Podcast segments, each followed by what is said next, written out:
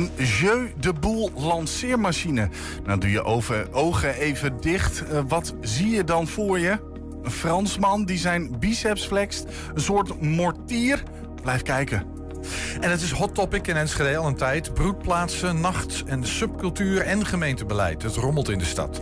Een van de nachtdieren is hier met de Enschedese nachtburgemeester. Ja, pandjesbazen in Enschede moeten worden aangepakt. Het leidt tot alleen maar problemen onder studenten die kamers huren. D66er Masha Baas wil weten hoe het zit. En de kerstverse junior stadsdichter is de gast.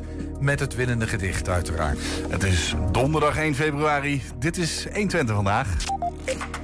120. 120 vandaag. Hengelo maakt werk van de binnenstad. Wie door de binnenstad loopt, ziet dat er volop gebouwd en ontwikkeld wordt. Bijna een jaar geleden kreeg de stad een nieuw marktplein. Een plein met veel groen, water, bankjes, speeltoestellen. En ook aangrenzende straten zijn opnieuw ingericht met nieuwe rode bestrating en kortens stalen plantenbakken. Wat heeft deze vernieuwing van de openbare ruimte in de stad tot nu toe gebracht? Gaat de redactie in Hengelo de komende weken uitzoeken. Uh, we hebben nu aan de Zoom contact met Emiel van de stadsredactie in Hengelo. Um, hallo Emiel. Goeiedag, hallo. Hey, hey, daar heb je hem. in vol ornaat. Hey. goed je te zien. Ja, precies. Uh, jullie gaan het een en ander onderzoeken. Wat is de reden daarvan? Nou, je ziet het laatste jaar in de binnenstad dat de tijd zich uh, lijkt te keren als het gaat om het uh, sentiment. Waren inwoners een paar jaar geleden nog erg negatief over de binnenstad. Je ziet dat sinds de herinrichting van, van straat in het centrum. En dus ook sinds de, de, komst van het nieuwe Marktplein vorig jaar. Dat inwoners eigenlijk ja, positiever zijn over de binnenstad. het nieuwe Marktplein is nu bijna een jaar in gebruik. Hè. In maart 2023 gingen de bouwhekken daar weg. Ja, en wij zijn eigenlijk benieuwd wat het, uh, de stad tot nu toe en nu al heeft opgebracht. Dus ja, daarom uh, gaan we een onderzoekje doen uh, onder de ondernemers in de, in de binnenstad. Ja, ik, ik begreep inderdaad dat het een onderzoek onder... Je had het net over de inwoners, hè, die positiever over het Hengeloze stadscentrum zijn. Dat, dat lijkt me goed nieuws. Maar jullie gaan ja. nu naar de ondernemers. Waarom, waarom dan de ondernemers? Ja, waarom de ondernemers? kijk, de gemeente heeft een actieplan voor de binnenstad gemaakt... voor de periode 2023-2026. En dat is een uh, vervolg op het integraal actieplan uh, voor een vitale hengeloze binnenstad. Dat was de periode 2017-2021. Uh, de doelstellingen van dat huidige actieplan is minder leegstand in het winkelkerngebied. Ze streven naar minder dan 6 procent. Dat is best wel een nobel streven. ze streven ook naar toename van bezoekersaantallen en ook een langere ver, verblijfsduur. Ja, als er één doelgroep is die dat dan als geen ander zou moeten merken, dan zijn het eigenlijk de ondernemers. Hè? Want als mensen langer verblijven, dan gaan ze ook meer besteden, zou je denken. Ja, dus je wil gewoon de pijlstok uh, in, die, uh, in die binnenstad steken als het gaat om die doelstellingen. Um, je, had Precies, het over, ja. je had het over minder dan 6% leegstand. Weet je wat de cijfers nu zijn? Wat, wat is de leegstand op dit moment? Uh, wat de leegstand op dit moment is, uh, ja, ik heb de laatste cijfers niet, niet paraat. Um, eens even kijken, wat was het ook alweer? 2019 was het volgens mij iets rond 20% zelfs. Dus dat is nog maar een paar jaar geleden. Hè? 2020 lag het ook rond 20,6%. 20, uh, 2021 daalde het al naar 18,4%. Uh, en ik heb vorig jaar van de gemeente gehoord dat het rond, nu rond de 12 tot 14 procent uh, zou liggen. Oké, okay, dus een dalende tendens en dat moet richting die 6 procent. En als het gaat om bezoekersaantallen, Emiel, uh, is, valt daar wat over te zeggen? Zit daar een stijging inderdaad in? Blijven ze langer? Zijn het er meer? de bezoekers zelf, we hebben een kaartje. Ik weet niet, kun je die laten zien? Ja, die hebben wij. Dat willen we met alle liefde laten zien. Daar wordt het helderder van, meestal. Ja, ja, je ziet hier een kaartje. Uh, dit komt uit een binnenstadsmonitor van Hengelo. Uh, kijk, de, de, gemeente Hengelo die doet allerlei onderzoeken, daar zijn die cijfers in terug te vinden. Wij wachten zelf. Uh, deze wachten cijfers zijn bijgewerkt tot augustus 2023. Oké, okay, ja. en daar zie je inderdaad dat, dat, het lijkt alsof er meer, meer bezoekers naar het centrum komen. Je ziet wel een dipje. Dus de enige nuance is wel op zijn plek. Hè. We hebben natuurlijk dus de, de coronaperiode of niet? Ja. ja, de coronaperiode gehad. Dus zie je een klein dipje lockdown gehad. Op een gegeven moment mochten mensen wel naar buiten. Dus je ziet dat het langzaam omhoog gaat. En je ziet vanaf 2022 zie je weer een dipje. En dat is eigenlijk de tijd dat eigenlijk het marktplein uh, onder handen werd genomen. En je ziet er nu langzaam weer uh, dat bezoek omhoog krabbelt. Uh, dit zijn niet de allerlaatste cijfers. Dit is dus tot augustus 2023. Mhm. Um, de, de, gemeente is natuurlijk ja, bezig om, met, met die nieuwe cijfers. Hè. Daar hebben we al na, na geïnformeerd. Uh, daar komen ze dus later mee. Die zijn ze nu aan het verwerken. Dus we zijn heel erg benieuwd over heel 2023 en misschien wel tot nu toe. Uh, of inderdaad uh, ja, dat die investeringen zich vertalen. En of inderdaad al meer mensen de stad herontdekken. Ja, dat snap ik. Ik, ik, dat is een vraag even zo tussendoor. Maar heb je enig idee hoe de gemeente deze, deze bezoekersaantallen telt? We hebben hier in Enschede nogal een gedoe gehad hè, met wifi-tellingen. dat is niet helemaal goed afgelopen. weet je hoe ze dat in Hengelo doen? Ja, doen ze op, op een hele goede manier. Dus er worden allerlei uh, externe bureaus voor ingevlogen. Gewoon uh, uh, iemand met een bloknootje. Ja, wordt, wordt, het is een binnenstadsmonitor eigenlijk. En die wordt continu bijgewerkt. En er ja. zitten allerlei cijfers in. Er zitten ook ja, bepaalde plekken in de stad waar mensen dan komen. Hè, de, de hotspots en zo. Hey, um, ja. nou hadden we het over die, die, uh, die herinrichting van het Marktplein. Um, ik heb dat in, uiteraard wel eens gezien. Dat is inderdaad uh, nou, een behoorlijke sprong voorwaarts. Ziet er goed uit. Um, ik kan me voorstellen dat het daar niet bij blijft. Maar dat er nog meer ontwikkelingen in die binnenstad zullen gaan volgen. Klopt dat? Uh, nou ja, de ontwikkelingen zijn uiteraard in, in volle gang. Hè? Het gebied achter de Bas, Lambertus-basiliek wordt op dit moment onder handen genomen. Het is achter de kerk. Daar stond dus een, uh, een een leeg, leeg winkelcentrum. Ja, die hebben ze neergehaald. Dus dat, eigenlijk is daardoor ook al wel minder, minder leegstand daardoor. En er komt daar een, kerktuin waar je doorheen kunt wandelen. Uh, later dit jaar start de bouw van een nieuwe horecawand hè, bij het burgemeester Jansenplein. Ja, in Hart van Zuid wordt volop gebouwd. Hè. Er komen daar de komende jaren duizenden woningen. Um, een andere belangrijke ontwikkeling is eigenlijk tegenover het stadskantoor. Daar ligt het winkelcentrum Tiensbrug. Dat is eigenlijk een heel gedateerd uh, winkelcentrum. Uh, dat winkelcentrum wordt gesloopt en op die plek komt eigenlijk een kleine winkelgebied. Met een ondergrondse parkeergarage, grondgebonden woningen, appartementen en binnentuin. Uh, en misschien ook goed om te zeggen dat dit ook, uh, die investeringen die worden gedaan, is ook met de publiek-private samenwerking. Hè? Dus niet alleen dat de gemeente Hengelo daar heel veel geld in steekt. Maar het zijn juist ook de projectontwikkelaars die denken van... hé, hey, Hengelo, interessant. Uh, dus mensen willen weer investeren in Hengelo. Project... En dat is eigenlijk een heel goed teken dat er die, die flow zeg maar ontstaat. Snap ik, ja. Als projectontwikkelaars brood in zien... dan is er over het algemeen uh, uh, ook wel reden toe, zeg maar. Die Klopt. nemen niet zo heel snel een gokje wat dat betreft. Hoopvolle ontwikkelingen voor, voor Hengelo. Nou, jullie steken die pijlstok erin. En dat doe je op wat voor manier ga je naar die ondernemers toe? Hoe wil je die ondernemers betrekken bij dat onderzoek? Nou, eigenlijk, kijk, bij, als, als, als journalisten, uh, als, als uh, redactie, moet je gewoon continu met mensen in gesprek gaan. Want dat levert hele mooie verhalen op. Mm -hmm. He, cijfers zeggen niet altijd wat, maar wel juist die menselijke verhalen als die hardwerkende, hardwerkende ondernemer. Dus wij gaan eigenlijk uh, met een vragenlijst gaan wij langs ondernemers om dan eigenlijk een beeld te krijgen van wat, is, wat er speelt. Kijk, wij willen gewoon weten van wat zij ervaren, wat zij constateren en hoe zij ook kijken naar die ontwikkelingen in het centrum. Kijk, het is natuurlijk wel pas nu, kijk, het Marktplein is natuurlijk een heel groot gebied dat heeft heel veel uh, nou ja, bijgedragen aan, aan die binnenstad nu, hè, aan, aan de aantrekkelijkheid. Ik zou kunnen zeggen, ja, maar hoor eens even, de Hengelo is nog steeds bezig. Waarom ga je nu al meten? Maar wij denken dat juist na een jaar dat je al resultaat moet kunnen zien. Helder. En dus ik begrijp, jullie gaan met een lijst, een enquêtelijst, naar de ondernemers toe. Dus het geen, geen online, uh, online enquête, maar echt, dus niet anoniem in die zin, maar gewoon echt concreet verhalen ophalen uit de stad. Dat klopt. En wanneer ga je ermee beginnen? Nou, eigenlijk vanaf volgende week. De enquête is klaar. Dus we, vanaf volgende week gaan wij uh, nou, lekker de stad in. En dat doe je, hoe lang blijf je die ondernemers, ik wou lastig. Nou ja, eigenlijk willen we daar een aantal weken voor uittrekken. Ja. En als het goed is, komt de gemeente eind februari, begin maart met nieuwe cijfers. En die gaan we dan naast elkaar leggen. En dan kijken we of, daarvan, of het dan uh, ja, een, een lijn in te ontdekken is. En misschien constateren wij andere dingen. En misschien juist niet. Dat, daar gaan we achter komen. Helder, snap ik. Ga, en in de tussentijd uh, kunnen we producties voor jullie verwachten, publicaties, artikelen over wat je ondertussen alvast ophaalt? Of bewaar je, hou je je kruid droog tot uh, begin maart of zo? Nou, dat, dat met het uh, energievraagstuk. Hè. In Twente heeft natuurlijk ook enquêtes gehouden vanwege de stijgende energieprijzen. En er zijn ook verhalen over gemaakt en gepubliceerd. Dus zodra wij een leuk verhaal hebben, interessant verhaal hebben over een ondernemer dan gaan we uiteraard uh, dat publiceren. Hou de website van 120 Hengelo in de gaten, zou ik zeggen. Dan kan je dat traject een klein beetje volgen. Ik kan me voorstellen dat jullie ook uh, het leuk vinden om van Hengeloers te horen wat die vinden hè, van, van, van die binnenstad en van die ontwikkelingen, van publicaties die eventueel gaan komen. Eh, die reacties kunnen ze ongetwijfeld kwijt op de website. En eh, met een e-mailadres. Heb je een e-mailadres van de redactie? Onze mailadres in Hengelo is hengeloapenstaatje 120.nl.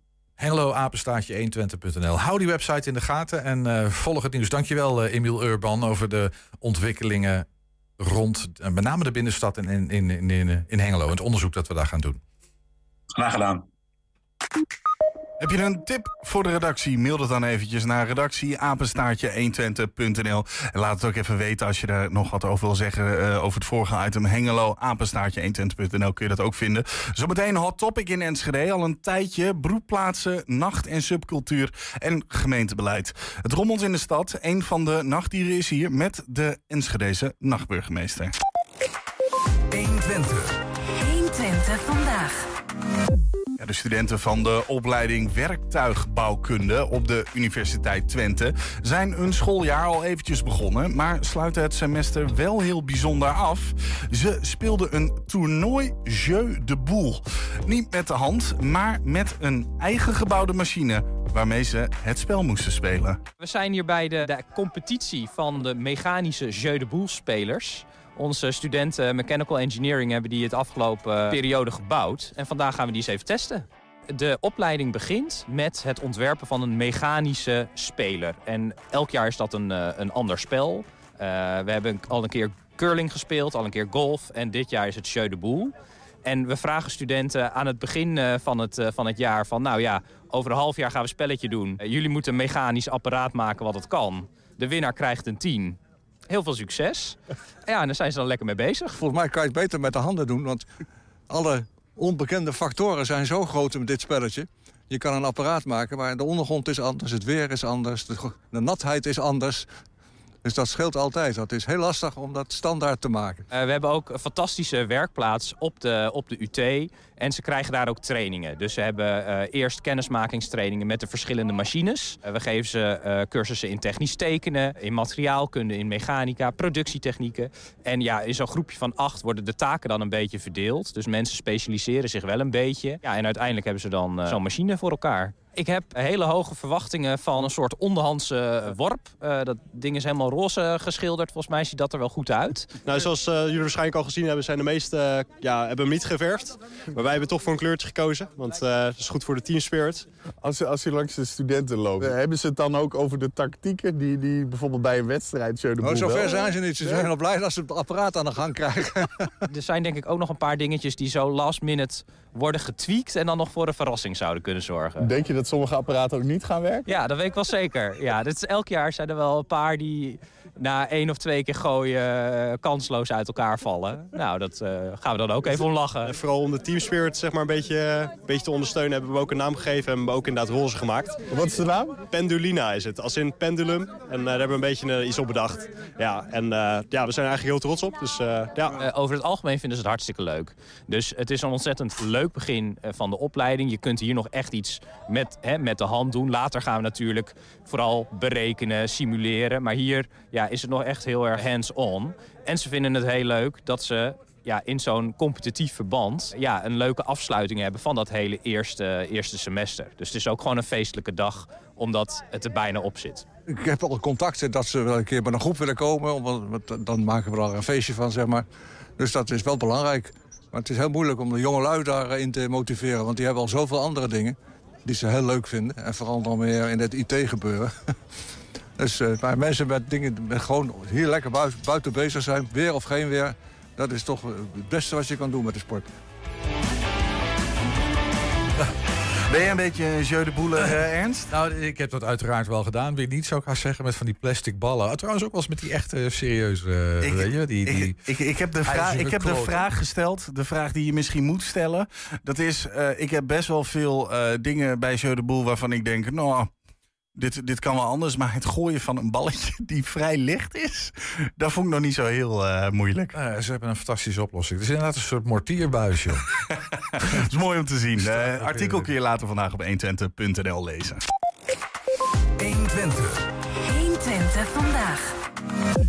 Het behoud van creatief talent en de behoefte aan broedplaatsen... het is hot topic eh, in Enschede, dat is al een hele tijd. Zowel binnen de gelederen van de politiek en gemeente...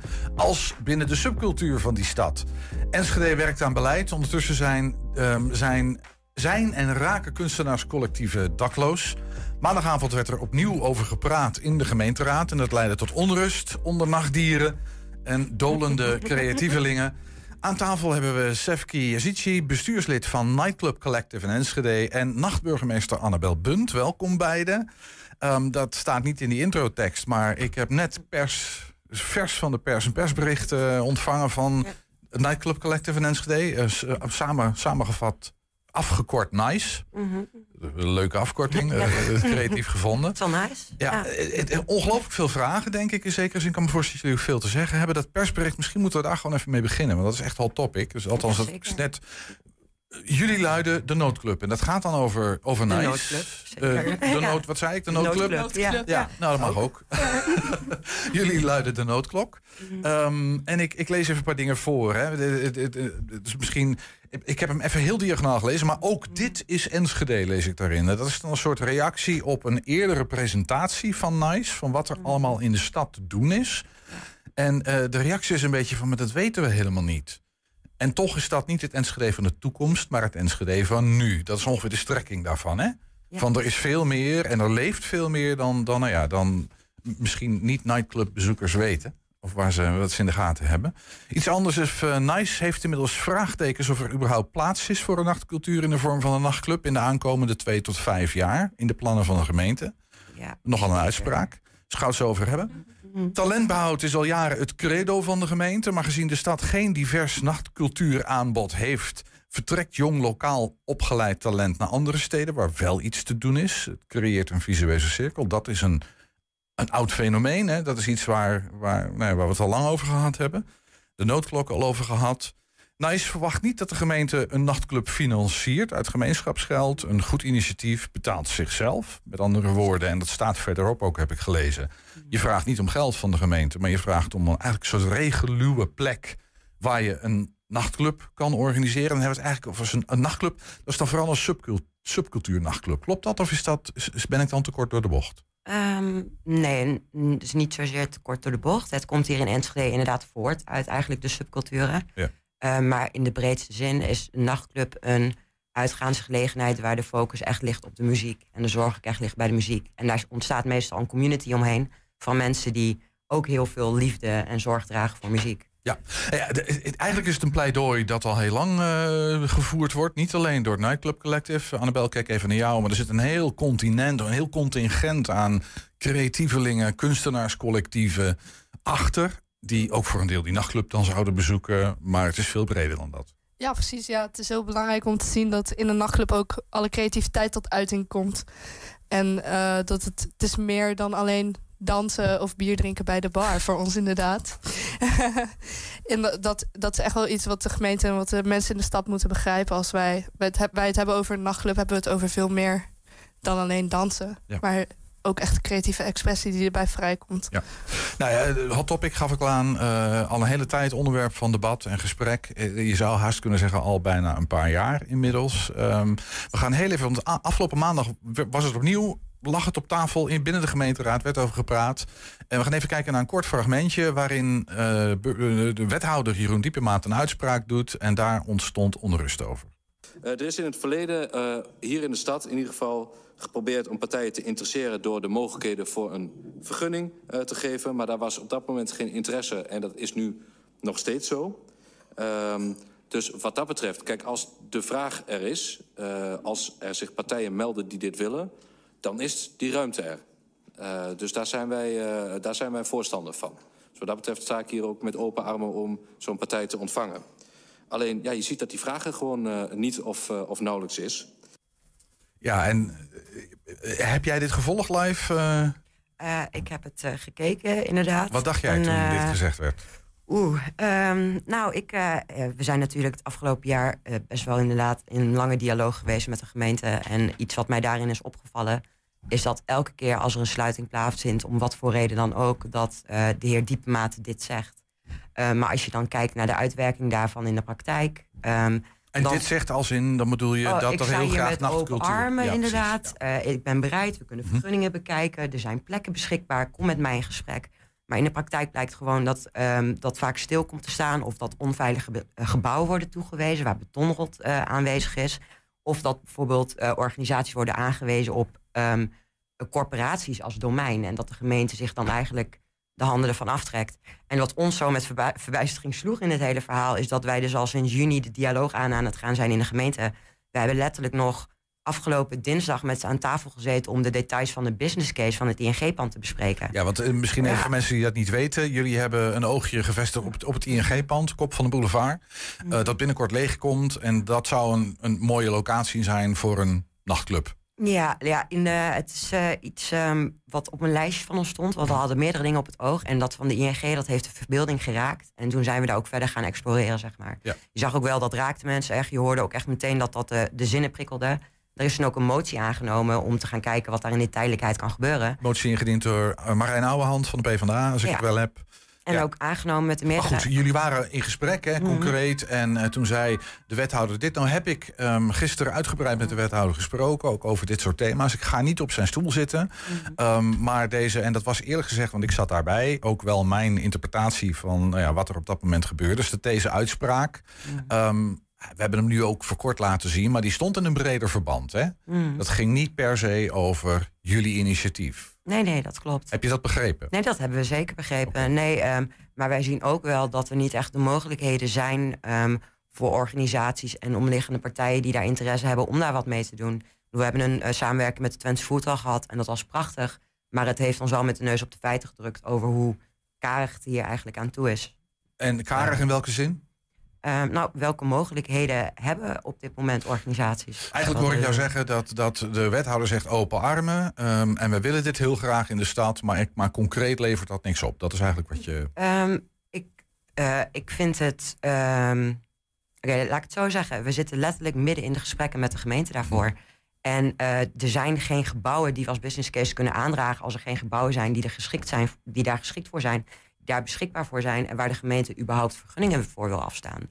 En als er niet wordt gekeken voor hey, hoe gaan wij Enschede ontwikkelen en hoe hebben we daar überhaupt ruimte voor, zo'n nachtclub, dan gaat dat er ook niet zijn. En dan blijven we precies waar we nu zitten. Namelijk, hé hey jongens, er is geen geschikte plek. Maar als we daar geen verandering in brengen, gaat dat er ook niet komen, zeg maar. Oké, ik, ik wil hem even iets breder trekken, Annabel. Eh, jij zat op de pu- publieke tribune maandag onder andere... met nog een paar andere vakgenoten, zeg ik even. Eh, geen nachtburgemeesters, maar mensen uit het eh, subcultuurcircuit. Ja. Ehm, eh, eh, eh, hoe, hoe, landen, nou, hoe landt misschien bijvoorbeeld zo'n uitspraak... maar ook het bredere verhaal. Hoe leeft het op dit moment binnen de bredere subcultuur in Enschede? Ja, dat was wel. Ja, nou, het was heel. Het was heel tof dat de publiekstribune zo druk was afgelopen maandag. Omdat het is belangrijk dat iedereen ziet dat mensen echt vragen hebben. En vragen hebben over nachtcultuur. En in dit geval ging het ook veel over creatieve boekplaatsen. En ehm, inderdaad, de uitspraak van Jeroen klapte er wel in bij een hele grote groep. Alle groepsapps explodeerden, zeg maar, van iedereen die live meekeek. En het was niet heel Er genuanceerd. er wordt dus behoorlijk maar- live meegekeken bij dit soort eh Oh ja, zeker. Ja. ja. Wanneer, de, wanneer dit soort dingen op de agenda staan, dan kijkt echt iedereen. En dan worden er fragmentjes doorgestuurd van de vergadering naar de hand in de groep en dat soort dingen. Ja, het is echt eh, super tof om te zien eigenlijk dat onze generatie Dus ook die betrokkenheid is heel groot. Het is echt heel groot, ja. En, En, mensen, tegelijkertijd dan, dan, dan merk je ook dat er iets explodeert op het moment dat, eh, dat mensen iets horen van ze denken, hé hey, wacht, wat, wat Wat gebeurt er nu? Ja, nou ja, wat, wat je ook hoorde in de uitspraken van Jeroen is dat ze liever even nog afwachten en aankijken hoe het gaat lopen als het gaat om de huisvesting van dit soort plekken. En daar kan ik als nachtburgemeester me niet direct zo achter scharen, omdat eigenlijk zie je dat het inderdaad ja, de afgelopen twintig jaar is er heel veel weggegaan. He- Helaas waren het niet allemaal nachtclubs, maar ook discotheken en barretjes en, en, enzovoort. Ehm, hoe gaan we ervoor zorgen dat Enschede wel een cultureel hoogstandje wordt en blijft? Ja, dat lees ik hier ook in die, eh, in die brief. Dat er geen enkele reden is waarom Enschede dat niet zou kunnen zijn. Dus laten we dat nou oppakken met elkaar. En tegelijkertijd, ja, zijn met de gemeente in gesprek. Eh, en ik kan me voorstellen dat dat ook niet zo'n heel simpel proces is. Hè, van hoe faciliteer je nou dit soort dingen. Ehm, ehm, maar het gaat dan niet snel genoeg? Of heb je. Ik lees ook twijfel of de intenties wel oké zijn in die, in, die, in die brandbrief van jullie. Wil de gemeente het wel echt? Ja, dat is heel belangrijk dat het uitgesproken wordt. Van, willen we nou echt met z'n allen een nachtclub Of wachten we liever af als Maar- er misschien een grote commerciële Ja, uitbater komt? Maar de wethouder zegt heel duidelijk: ja, wij willen een nacht, wij willen dit faciliteren. Ik bedoel, daar, daar laat hij volgens mij geen twijfel over bestaan. Ja, maar, maar- geloof je hem dan niet? De, de realiteit is dus letterlijk dat wij die dinsdag daarna voor die business case daar aan tafel zitten en gewoon te horen krijgen dat dat hele proces, dat hele traject vruchteloos is geweest. Omdat de gemeente huiverig is om überhaupt ons de ruimte te laten bekijken. Dat was de dinsdag na de, na de raadsvergadering Na de van afgelopen maandag. Ja. En kijk, Maar, en, maar wat was dan, want dat, oké, wel huiverig, dat snap maar wat was dan de reden dat de gemeente huiverig is? Daar kan misschien een hele goede reden voor zijn, toch? Ehm, daar wordt niet echt open kaart over gespeeld. En eh, kijk, wij zijn het eens eh, dat het moeilijk is om in te schatten als er animo is, als er dat soort dingen nog niet aanwezig zijn in Enschede. Maar daarom hadden we dus ook dat pop-up evenement. Het pop-up evenement was letterlijk begrepen als een proof of concept.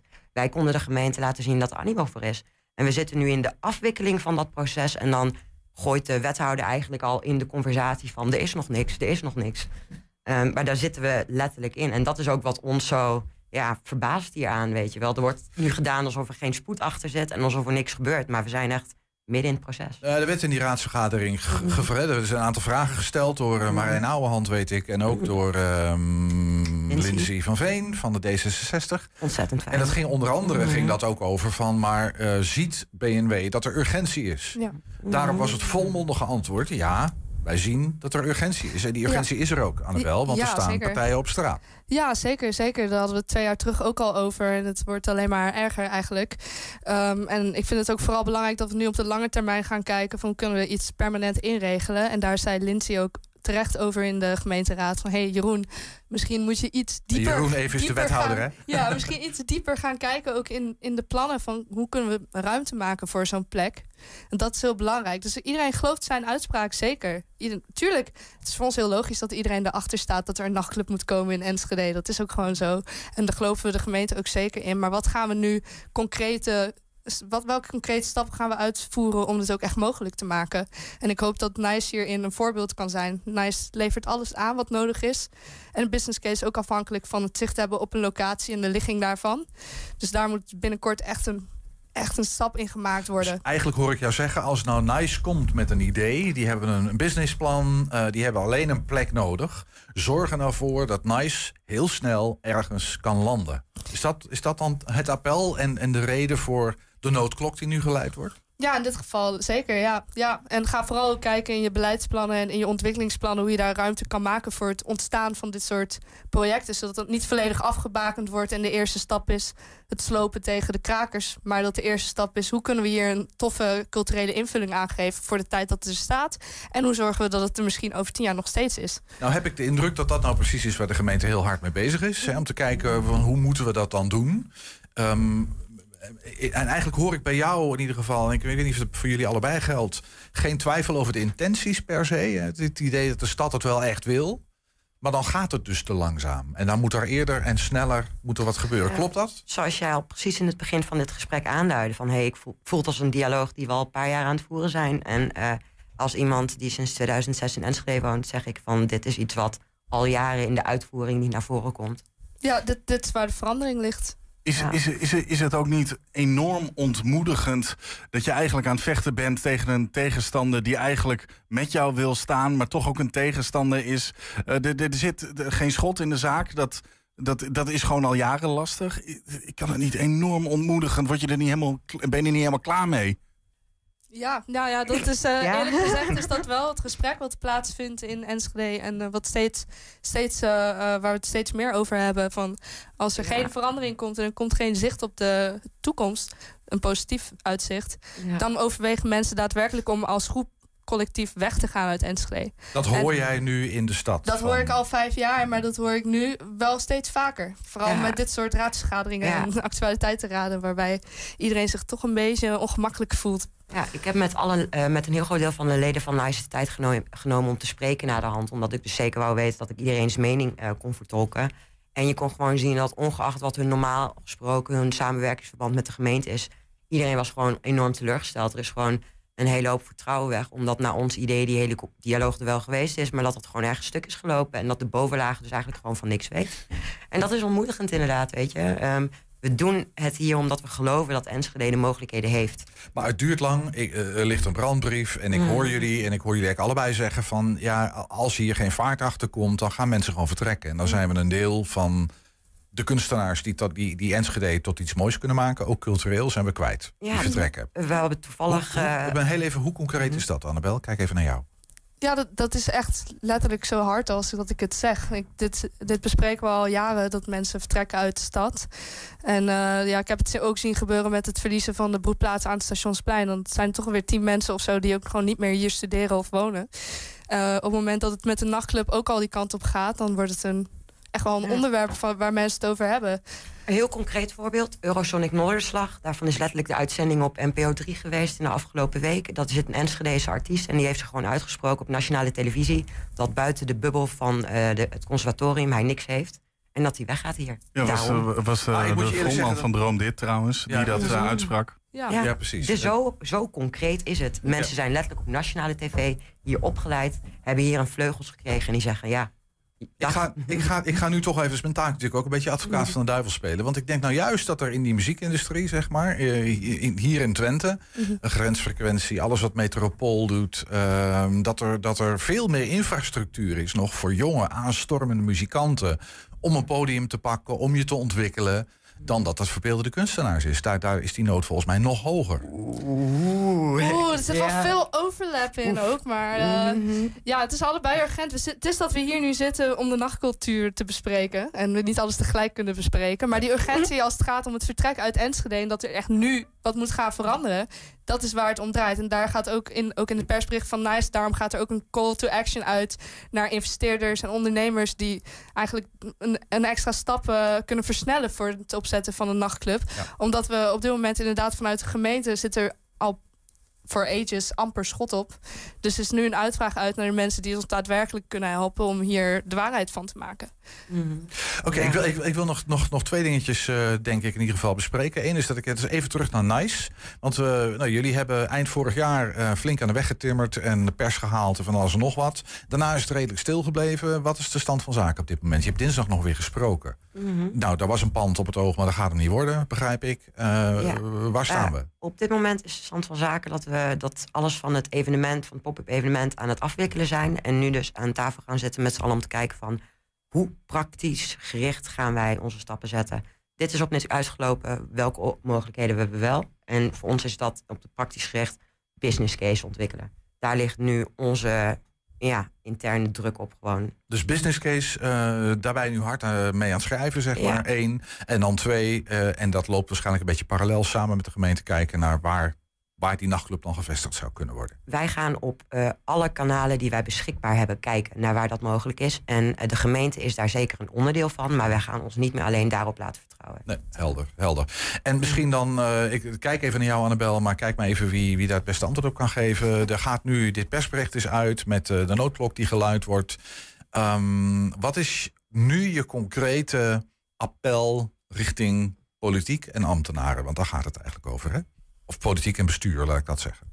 Ja, ja, laten we vooral naar de komende vijf jaar en tien jaar gaan kijken. Hoe gaan we zorgen dat Maar dat duurt weer vijf jaar, tien jaar. Ja. zijn mensen vertrokken inmiddels, ja, hè? ja maar ondertussen zit er een hele, hele toffe groep eh, bestaande uit tientallen mensen genaamd NICE op de nachtclub.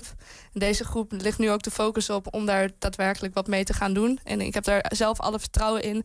Laten we samen met de politiek gaan kijken hoe we zorgen dat Enschede over tien jaar niet leeg is. Of wellicht al volgend jaar. Ja, dus ik hoor jou twee dingen zeggen. Nu nice, laten we dat vooral eerst even Z- doen met zeker, elkaar. zeker. En dan ondertussen bouwen aan iets dat permanent Ja. ruimte en, en kan bieden aan, aan de nachtclub en Ja, de het is nu tijd om deze loop te gaan stoppen. Waardoor we het elke twee jaar over hetzelfde onderwerp hier, hebben hier aan tafel. Dat Nee. is Ik lees een, eh, ik, ik zeg al, ik heb een beetje diagonaal gelezen, maar een hele partij aan namen en partijen. En het is ook nogal een wirwar aan organisaties en mensen die betrokken zijn. Het hè? is Enschede. Ja, het is ja, het is gewoon heel Enschede. Ja, precies. Mag ik jullie hartelijk danken voor even in ieder geval eh, nou ja, een blikje in de keuken van die subcultuur hier in Enschede. En eh, waarom die noodklok nu geluid wordt. Eh, en wordt vervolgens, hou het in de gaten. Ja, jij ook bedankt. Heel graag Zeker. gedaan. We zijn ook als podcast te beluisteren via alle bekende platforms. Je vindt daar de hele uitzendingen en elke dag één item uitgelicht. En dat kun je vinden op 120 vandaag uitgelicht. 120. 120 vandaag. Ja, we gaan een studiowisseling doen. Een ander onderwerp. Uh, wel weer politiek overigens. Um, de aanpak van pandjesbazen die woonhuizen vertimmeren voor de verhuur van kamers uh, leidt tot studentellende. En dat leidt dan weer tot maatschappelijke en politieke onrust. Maandagavond werd erover gedebatteerd in de Enschedeze gemeenteraad. Eigenlijk tegelijkertijd met het hele verhaal over subcultuur. Uh, maar dat was D66er Masha Baas die er vragen over stelde. En zij is hier. Welkom, Masha. Ja, dankjewel. Dat heb je vlot gedaan, die studiowissel. Uh, ja, nou ja. Dat gaat er het stond allemaal klaar. Dus ik, ik, ik, knip hem met mijn ogen en er zit een totaal ander uitzicht. Heb ik ineens. Ja, collega's hebben dat goed geregeld. Ja, heel goed. Hey, maar als je misschien heel even... Ja, neem een slok water, dan zal ik, zal ik rustig mijn vraag stellen. Misschien even, uh, is wat over geschreven, wat over gezegd... maar misschien in een notendop, wat speelt er? Uh, wat er speelt is eigenlijk um, zo'n drie kwart jaar, klein jaar geleden... zijn wij benaderd als fractie door een studentenhuis... Uh, waarbij onder het mom van brandcontrole werd aangebeld vanuit de gemeente. Dat klinkt als een, als een stiekeme manier om iets anders te doen onder het mom van. Nou, bedoel je het ook zo? Dat was, ja, dat bedoel ik zeker zo. En dat was in eerste instantie nog niet per se wat wij dachten, want het was het eerste verhaal wat, waar ik toen indook. Um, waarna er gevraagd werd hoeveel studenten er woonden, wie er woonden. De gemeente had ook een lijstje bij zich. En niet lang daarna kregen de studenten een brief dat ze hun huis moesten verlaten. Uh, omdat er sprake was van um, een. een zij, zij woonden daar zonder dat hun huisbaas een vergunning had voor hun woning. En niet lang daarna volgde het volgende huis. En daarna volgde het volgende huis. Dus je kreeg en, een serie van verhalen die vergelijkbaar waren, zeg maar? Exact. En ook wisselend tegelijkertijd. Dus uh, wel vergelijkbaar in de aanpak. Dus vanuit een brandcontrole uh, wordt er aangebeld met een lijstje uh, van namen. En als de, de ambtenaar eenmaal binnen is vanuit de handhaving, dan wordt er pas gevraagd: Goh, wie wonen hier allemaal? Maar wat er dan weer wisselend is in de aanpak, is dat in het ene huis een, het studentenhuis zelf een brief kreeg. Bij de andere ging het alleen naar de huisbaas. En dat ook de periodes die zij kregen om te verhuizen bij iedereen wisselden. Dus bij de ene ging dat om drie maanden, bij de andere om vier en een halve maand. Er zaten ook fouten in de brieven. Uh, ik heb er een aantal mogen inzien van studenten.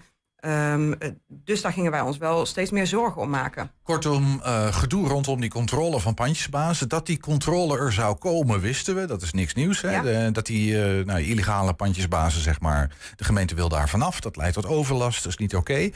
Ik kan me niet voorstellen dat D66 het daar niet mee eens is. Dat, dat moeten we aanpakken, of niet? Uh, kijk, wij zijn in principe uh, voor goede verhuur. Hè? Dus we zijn. Um, uh, ja, zeker als het om studenten gaat, kan ik me zo maar voorstellen. Exact. Er zijn namelijk op dit moment te weinig studentenhuizen in Enschede. En wij pleiten ook eigenlijk altijd al voor meer studentenhuizen verspreid over de stad. Dus wij vinden het helemaal niet zo'n slecht idee dat op verschillende plekken in verschillende wijken studentenhuizen zitten. Het moet natuurlijk wel veilig zijn, er moet geen overlast zijn. Ja, dus er moet een vergunning voor zijn, dat moet volgens de regels. Exact, ja. Maar je ziet wel nu dat er een aantal jaar geleden een beleid is vastgesteld... Um, waar nu best wel veel studentenhuizen in de knel komen. En wat ik het allerbelangrijkste vind is um, dat er dan eigenlijk nu studenten de dupe zijn... waarbij geen sprake is van onveiligheid of overlast. Ja. Ik noem dat even de twee O's altijd voor mezelf. Dus dan denk ik, zouden we niet kunnen kijken naar een manier waarop die studenten daar toch kunnen blijven wonen. Maar dat is helaas te ver gegrepen voor nu, want daar is ook in de gemeenteraad geen meerderheid voor momenteel. Nee, nee goed, maar dat, dat zou ook misschien een soort gedogen van een feitelijk toch illegale situatie zijn. Dus dat ligt heel complex, Klopt, kan ik me voorstellen. Nou, heb jij vragen gesteld maandag? Uh, misschien kort, welke vragen waren dat? Waar ging dat over? Ja, eigenlijk maandag was een motie. Dus hm. eigenlijk heel kort samengevat hebben wij in juni dit uh, al aan de, kaak, uh, ka aan de kaart gesteld. De kaak. Kaak gesteld, ja. ja. uitdrukkingen. Um, in juni hebben wij de eerste vraag hierover gesteld, omdat wij geen cijfers hadden. We wilden weten hoe groot het probleem was en wat het college daaraan kon doen om voor die studenten um, um, ja, iets te betekenen. Ja, want je kreeg een aantal verhalen uit de stad en je dacht exact. van hé, hey, maar hoe groot is het probleem nou eigenlijk? Ja, dat is oké. Okay. Ja. ja. toen bleek dat er geen cijfers waren en toen bleek wel dat uh, de wethouder um, uh, bereid was om bepaalde maatwerkgesprekken te voeren. Uh, toen is er een langere periode van reces overheen gekomen en toen na de zomer kwamen er nog meer verhalen. Dus ik, waarin ik in eerste instantie dacht, Misschien is het een klein probleem, hebben we er nu aandacht voor gevraagd, een paar huizen. Opgelost. Ja, ja precies. Mm -hmm. um, ging het gewoon verder. Toen hebben we in november opnieuw uh, vragen gesteld in de raad, uh, waarin toen is toegezegd dat ik cijfers zou krijgen. Uh, eind van het jaar, misschien begin van het nieuwe jaar. en weer dezelfde vraag gesteld, wat kan het college nou doen? Nou, toen werd opnieuw verwezen ook naar een kaart eh, waarin studenten zouden kunnen zien welk huis wel of niet een vergunning heeft. Ja, die kaart valt te vinden op onze website. Heeft de collega Wilke Lauwers een artikel over geschreven. Maar die kaart klopt niet, schijnt. Hè? Daar zit Eh, fout ik in. hoor van allerlei kanten dat inderdaad die kaart niet klopt. Dus dat daar huizen op staan die dan wel een vergunning zouden hebben, die inmiddels zijn doorverkocht, bijvoorbeeld zonder vergunning. Eh, of dat er ook een heleboel huizen zijn waar geen vergunning voor is, die wel als studentenhuis weggaan. Maar je had een En- toezegging, sorry. Ja, ja, een toezegging voor cijfers. Mhm. En Ehm, de afgelopen maandag eh, beloofde de wethouder opnieuw, deed opnieuw een toezegging hè, om cijfers. We gaan even kijken naar, eh, naar wat er toen gebeurde. Want dat had, de wethouder zei van nou, ik doe opnieuw een toezegging. Ehm, en toen gebeurde er dit. Want waar mijn last in zit, is dat ik eigenlijk sinds eh, mei met dit dossier bezig ben. En al meerdere toezeggingen heb gehad. En ook hè, als het gaat om cijfers en inzichten. En ik word iedere keer dan toch teleurgesteld. En daarom vind ik het erg van belang, als we toch hetzelfde bedoelen, kunt u hem in stemming dat we hem wel in stemming brengen. Ja, als jij zei van, eh, jij, jij nam met een toezegging geen genoegen meer. Nee, want om het, om het verhaal heel kort af te maken, ik zou dus die cijfers krijgen. En vervolgens is het januari, nog steeds geen cijfers, weer erachteraan gemaild, weer erachteraan gebeld. En dan krijg je uiteindelijk een week voor de eerstvolgende raadsvergadering het bericht: sorry, ze bestaan niet. Nou, en dan denk ik, hoe kan het toch mogelijk zijn? Als we al vanaf mei om deze cijfers vragen, dan zat echt een stukje frustratie ook bij mij bij de raadsvergadering. Ehm, want er is een ambtenaar die op pad wordt gestuurd met een lijst met namen van studenten die onder het mom van brandcontroles ergens naartoe gaat.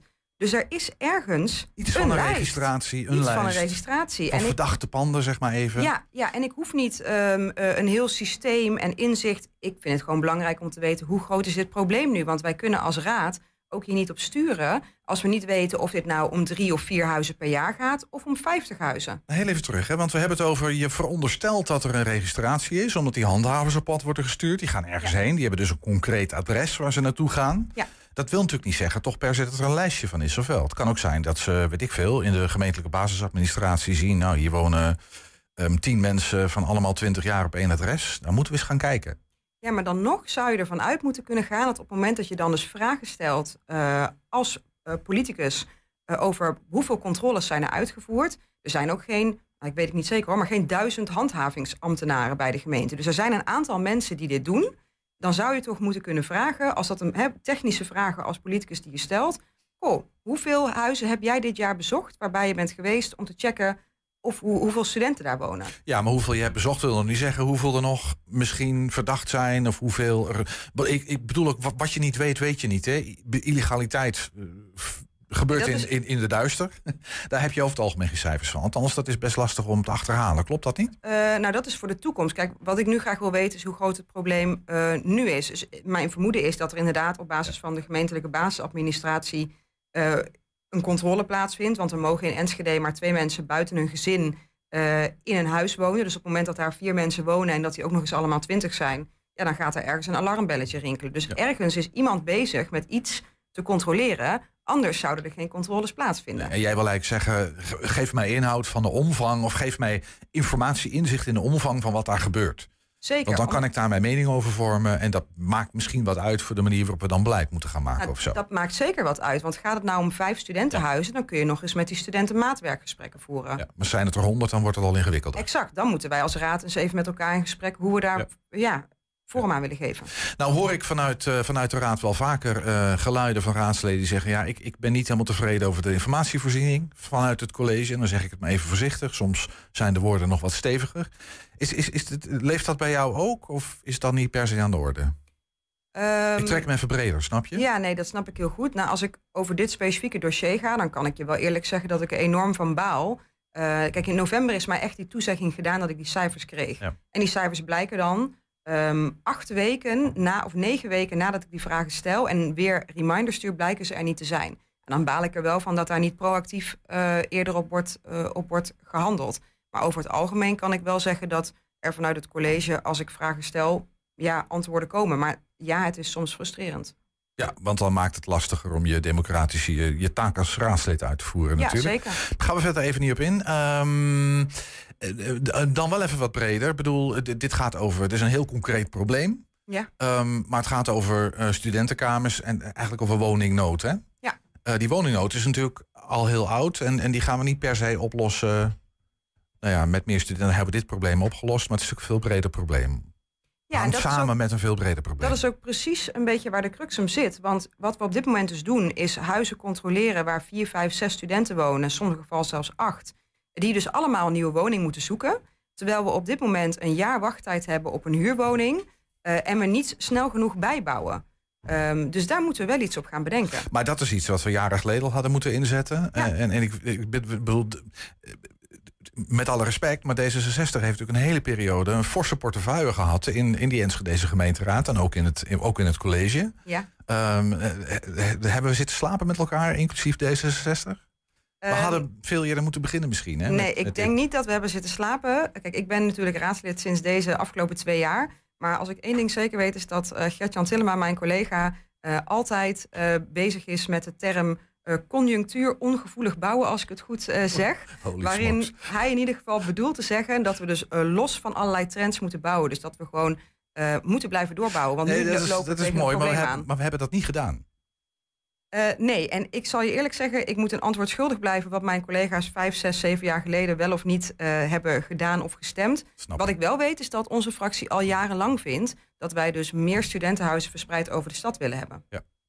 Wat verwacht je nu? Want je hebt een motie ingediend, die is eh, door een toch een behoorlijke meerderheid aangenomen. Anders gezegd, het college moet met cijfers gaan komen. Wanneer verwacht je die? Ehm, nou, wat we in de motie staat is dat we voor dit jaar cijfers willen hebben. Dus ik wil eigenlijk vanaf nu, want er is dus geen registratie geweest. Dus ik wil eigenlijk voor dit kalenderjaar dat ze die cijfers gaan brengen. En dat die dan vervolgens eh, begin 2025 aan ons gepresenteerd worden. En in de tussentijd is het dus zo dat alle gevallen waar het nu eh, eh, gaat spelen, dat er in ieder geval zes maanden de tijd is voor studenten om te verhuizen. Want die drie maanden, daar konden wij ook eigenlijk niet mee leven. Dat is te kort voor studenten. Dat is wel heel kort. Hè? En ik hoorde ook de wethouder zeggen dat er inmiddels wel wat geleerd is. En dat er eh, maatwerkgesprekken heet dat dan zo mooi. Maar dat als er nu een pand is dat ontruimd moet worden. Dus van, dit mag niet. Dat er dan ook gekeken wordt naar de specifieke situa- situatie van die studenten. En dat er met hen gepraat wordt, afspraken gemaakt om te kijken dat ze niet in de problemen komen. Klopt, dat? Ik heb als feedback teruggekregen dat de vragen die wij in juni en in november al hebben gesteld, ook al hebben gezorgd voor wat beleidswijzigingen, ook over de manier van communiceren. Ehm, maar ja, nu staat het ook echt zwart op wit. Want wat we ook in het filmpje zagen, wij wilden niet opnieuw met een toezegging uit elkaar. Want helaas heeft het verleden geleerd dat een toezegging niet altijd ehm, hetzelfde effect heeft als een motie waarin gewoon zwart op wit eh, is gestemd. Ja. Eh, Kortom, voor nu probleem even getackeld dan? Nou, het probleem nu getackeld in ieder geval dat we dus dat het wel gehandhaafd blijft en dat studenten in ieder geval een, een realistische periode krijgen om te verhuizen. Eh, betekent niet dat we niet nog eh, dieper op de situatie willen induiken hoe we nou kunnen zorgen ehm, dat er eventueel wel meer studentenwoningen bijkomen of dat het voor die studenten toch mogelijk blijft om erin te blijven wonen. Maar dat is een stapje verder waar we eh, nu mee bezig gaan. En daar ga ik ook met mijn eh, collega Jara Hummels nog wel een beetje naar kijken. Die heb je ook net eh, in het filmpje gezien. Ja, die stond naast jou. Eh, We hebben een iets, iets langer fragmentje nog in een terugblik op die raadsvergadering. Ja. Komt zij ook aan het woord. Kan je allemaal terugzien op onze website. Voor nu, ehm, nou ja, dankjewel voor je toelichting. Masje Baas was dat van D66. Die zich hard maakt voor onder andere studentenkamers, maar voor veel meer. En eh, we wachten af, we blijven het volgen. Dankjewel. Dankjewel. 120. 120 vandaag. Wij moeten wisselen. Eh, ja, we, we gaan alweer wisselen. Het is één grote aaneenschakeling van eh, gasten vandaag. En ja, ik vind van, eh, zometeen toch wel een heel bijzondere gast. Ehm, ze had eigenlijk verwacht dat iemand anders ging winnen. Laten we, laten we nou niet over het feit heen lopen dat jij iets mist, Ernst. Wat mis ik? Ja, kijk eens op tafel wat daar staat. Oeh, wat lekker. Oh, dat, ik weet al van wie dit is. Dit is van onze ja, geliefde bijna collega. Nee, ze is hier wel vaak. Ja, dat is, dat moeten we even vertellen. De stadsboerin Karin Vaneke. Precies. eh, is hier vaak, heeft allemaal lekker eten. Eh, Dit is een soort sushi, joh. maar ik ga even mijn aankondiging doen. Ga lekker zitten. Eh, dan weten we wie we aan tafel hebben. Ze had eigenlijk verwacht dat iemand anders zou gaan winnen. Toch ging zij met de winst vandoor. Dus mocht ze de bokaal ontvangen. Die heeft ze zo mee naar binnen genomen met de sushi. En bela- belangrijker nog, de titel. Namelijk Junior Stadsdichter 2024. Eh, Stella Kensa. Hallo, Welkom, wat leuk dat je er bent. gefeliciteerd. bedankt. Had je het verwacht gisteren? Ehm, nou ja, niet echt. Maar ik ben wel heel blij. Dat snap ik. Maar jij zegt niet echt, dus een klein beetje misschien wel. Ja, ja een heel klein beetje. Maar niet echt. Want ik had. Ik, ik moest. Ik dacht ook de hele tijd van. ehm, wie had er nou gewonnen? Oh ja, ik. nee, serieus? ja, ja, want ik. Ja. Nou was jij als laatste aan de beurt. Hè? Er waren Ja. zeven kandidaten, waarvan Mhm. jij er eentje was. Dus je had er zes gezien voor je. En toen moest jij als laatste. Is dat dan extra spannend juist? Of? Ja, dan zit je wel heel lang met het gevoel van hoe ga ik het doen, hoe ga ik het doen. Maar het was ook wel weer fijn, want dan kon je snel door na, naar je gedicht. Ja, dat is waar. Maar dan heb jij er wel zes voor je gehad, die allemaal een gedicht. En, en Mhm. eh, heb, ben je dan nog in staat om naar die gedichten te luisteren? Of heb je dat eigenlijk allemaal niet meer meegekregen? Ehm, nou ja, ik vond één gedicht wel heel mooi. En die, die, die heet dus volgens mij Scheiding. En dat ging over Ja. een meisje en die ehm, haar ouders gingen scheiden. En zij had daar een heel mooi gedicht over gemaakt. En dat raakte mij wel, want mijn ouders zijn ook gescheiden. Ja, ik kan me voorstellen dat je dat dan raakt. Sowieso natuurlijk. En, eh, nou ja, had jij ook volgens mij best een, zeg even, maatschappelijk onderwerp. Hè? Dat, ging wel ergens over. Gaan we het zo meteen eh, even over hebben. Ja. Maar heb jij gisteravond, ik weet toevallig het antwoord hoor trouwens, maar heb je het gevierd? Eh, ja, we hebben wel, ik heb wel samen gegeten met ehm, mijn ouders en met ehm, mijn broertje en mijn beste vriendin. Wat heb je gegeten? Ehm, ik was de enige die vlamkoeken ging eten. Oké. En ehm, de rest nam allemaal een Big Burger. Ja, leuk hoor. Hey, en, en eh, neem ons eens even mee naar gisteren. Want het, het was in, in de Bonbonnière, die, die eigenlijk hele mooie zaal van Concordia. Misschien wel het leukste kleine theater van Nederland. Mhm. Ik denk dat dat dat mogen we rustig zeggen. Dus dat is een fantastische locatie om dat te doen, volgens mij. Zat het vol? Eh, ja, de onderste verdieping zat wel redelijk vol, eigenlijk helemaal. En ehm, op het balkon zaten ook nog een paar mensen. Hoeveel mensen had jij meegenomen? Hoeveel fans van Stella Eh, zaten er in de zaal? tellen. Ongeveer. 1, 2, 3. Volgens mij een stuk of zeven of zo. Ja? En dan ook nog drie klasgenoten, maar die kwamen eigenlijk voor een andere klasgenoot van mij die ook meedeed. Oké. Maar die feliciteerde mij ook. Zijn jullie nog vriendjes nu, die klasgenoten en jij? Eh, twee Eh. deelnemers. Eentje heeft gewonnen, de ander misschien net niet. Nou, eigenlijk waren er drie kinderen uit mijn klas die waren genomineerd. Oké. En dat waren Meerte en Niel. En ehm, het was heel gezellig met hun. En Niel vond het nog wel jammer. Niel was de enige jongen dan overigens, Ja ik, hij, hè? was, ja, hij was de enige jongen. Ja, doe eens een oproep naar jongens, want die mogen ook best wel poëzie bedrijven, dichter, Ja. vind je niet? Ja, maar ik denk ook dat jongens dat ook wel goed kunnen. Want Neil, die vertelde het ook heel mooi. En ja, Ja. met zijn stem kan dat wel. en vooral, ja, ik denk gewoon dat andere jongens dat ook wel kunnen. Ik denk het ook wel. Maar je, zegt met zijn stem kon hij dat wel, want dat is best heel belangrijk. hè? Het gaat niet alleen om dat je een mooi gedicht kan schrijven, maar je moet hem ook nog fatsoenlijk kunnen voordragen. Hè? Mensen Ja. moeten een beetje aan je lippen hangen. Ja, je moet gewoon ehm, niet zo snel praten. En je moet gewoon heel rustig. Maar, en je kunt ook af en toe gewoon eventjes vijf seconden stil zijn. Want dat is ook niet erg bij een gedicht. Je kunt het gewoon op je eigen tempo doen. Maar niet te snel. Want Nee. dan kunnen mensen niet goed luisteren. naar. Het klinkt alsof jij tips, tips hebt gehad en lessen hebt gehad erin bijna. Klopt dat? Ja, nou ja, ik heb niet lessen gehad. Maar bij de workshop die ik van Anja en Tanja heb gekregen. Het waren de twee presentatrices, hè? Regina Ja. Hilhorst en, eh en eh, Moes Wagenaar. Mhm. Mhm. Die ehm, hebben wel veel verteld. Dus daar heb je wel wat aan gehad, begrijp ik. Je hebt goed geluisterd Ik, in ieder ik, geval. ik, ik vraag me toch af, want je hebt dan zelf een gedicht moeten maken. Moest je die dan ook eh, eh, zelf schrijven? Of kon je een bestaand gedicht ook pakken? Ehm, Anja en Tanja hadden uitgelegd dat je eerst ehm, een onderwerp moest kiezen. En daarover heel veel verschillende dingen moest opschrijven wat daarbij hoort. Een soort woordweb? Of... Ja, ja, zoiets. En dat je daarna je gedicht kan maken. En er hoeft geen rijm in te zitten. Dat hoor je bij heel veel gedichten wel, ook bij die van mij. Maar, en dan kon je zelf eentje maken. En wa- wat, wat heb jij opgeschreven in het midden, waarna je daarna eh, allemaal andere dingen moest opschrijven? Ik? Bij, bij wat bedoel je? Bij jouw gedicht? Bij mijn gedicht? In het midden? Nee, niet in het midden van jouw gedicht. Maar je moest een thema kiezen. Welk thema heb jij gekozen? Ehm, iedereen gelijk. Omdat op heel veel plekken op de wereld is er nog niet genoeg gelijkheid. Want bijvoorbeeld in Iran volgens mij, daar zijn meisjes en die hebben bijna geen eigen rechten. Die mogen niet naar school en alles.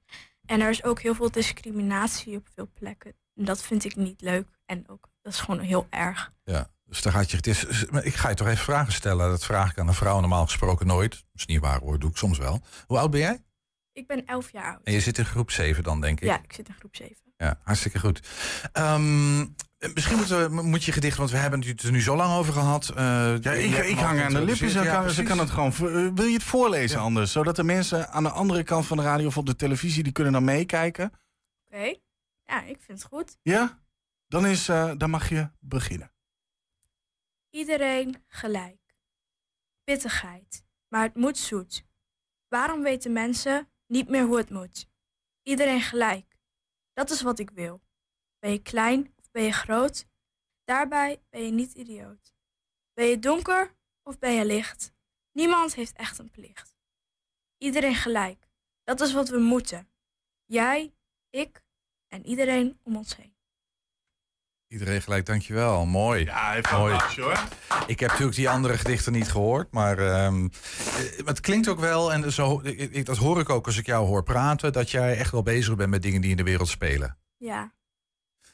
Als jij nou de baas van Enschede zou zijn, wat zou er dan gebeuren? Wat zou jij aanpakken? Ehm, ik zou zwervers eten geven. En ik zou een gratis festival organiseren. Heb je niet stiekem net gehoord, hè? Nee, ik heb, ik heb niks gehoord.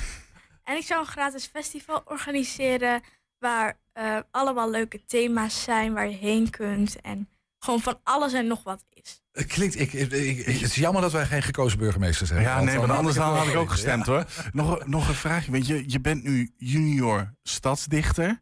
Weet je ook wat je allemaal daarmee moet doen? Of wat, je, wat er nu op je afkomt? Ehm, ja, ik, ehm, volgens mij moet ik bij gewoon belangrijke dingen een gedicht maken. En ook bij niet alleen maar belangrijk, maar ook gewoon leuke dingen. Misschien Sinter- Sinterklaas, ik weet niet. Dat, dat, dat- op, bij dat festival van jou natuurlijk. Als Ja. dat komt, dan mag- moet jij dat openen met een gedicht. Ik heb volgens mij de be- bevrijdingsdag. Dan eh, heeft de junior stadsdichter verplichtingen, of niet? Dodenherdenking. Mij Ja. wel, ja. Ja. Hey, en ehm, eh, ha- had je al eerder gedicht? Of, of is het toch wel een soort van, Eh, jij begint nu aan de nou, loopbaan? Een paar jaar geleden wel. Ja. Een paar kleine gedichtjes. Eentje van een ster, maar die ben ik vergeten. Die ligt ergens in mijn kast. Maar ehm, Ja, dus ik, al, heb, al ik, wel eens... ik, ik, ik, dicht er niet heel, ik dicht niet heel vaak. Maar nu ik stadsdichter ben, ga ik dat wel vaker doen. Ja, dat is, eh, dat, is je geraden ook. eh, Ja. dat is, dat- die plicht heb je er nu bij gekregen. Mhm. Eh, tot slot, laatste vraag. Wat is jouw grootste droom? Ehm, mijn grootste droom is dat, ehm, Voor jezelf bedoel ik. ja, voor mezelf, dat ik ehm jeugdjournaal presentator kan worden. Je wil presentator worden. Ja, van het jeugdjournaal. Van het jeugdjournaal Ja. zelfs. Ja, maar het hele punt is dus, kijk, we gaan nu naar een afronding van het programma toe. Eh, ik doe alsof ik een presentator ben. Ernst is een presentator. Ja, dat weet ik niet helemaal. Maar, maar we moeten het programma ook af, eh, af gaan kondigen. Het is het, einde, het is het einde van dit programma. Dus ik wil je wel heel graag, eh, Stella, heel graag bedanken dat je hier was als junior stadsdichter. Maar je mag nog niet van je stoel. Nee, want we, we hebben iets eh, voor jou. We, we- ergens als jij de koptelefoon... Want normaal dan hebben wij een tekst en die zeggen wij, die staat hier. En eh, eh, dat is eh, eh, wat wij zeggen als het programma voorbij is. Mhm. Eh, eh, voor mensen achter de schermen, wij hebben een, een draaiboek, daar lezen wij het voor. Maar omdat jij graag presentatrice wil worden, Ja, mag jij dat doen. Echt? Ja, tuurlijk. Ik heb hier de tekst. Stella, je gaat zo meteen een jingle horen. je hoort zo meteen een, liedje. je ziet dan mijn handen aftellen, dan moet je aan het einde zijn. Dat proberen we. Als het er buiten is, maakt het niet uit. Maar dan doen we dat zo, oké? Ja. Oké. Beginnen wel we? vast eh, tot morgen tegen Wij zeggen in ieder geval tot morgen. Stella is nu alleen aan het woord. Nu houden wij onze, onze, onze smoel. Wij zeggen niks meer. De stage is yours. tot zover 120 vandaag. Terugkijken kan direct via 120.nl en, vandaag, en vanavond om 8 uur en ehm 12, eh, 10 uur via tv. Zometeen hier op de radio. Henk Ketting met een dampende kettingreactie. Veel plezier en tot morgen. 120. Weet wat er speelt in Twente. Met nu het nieuws van 5 uur. Goedemiddag, ik ben René Postma. Bij de zoekactie naar de twee vermiste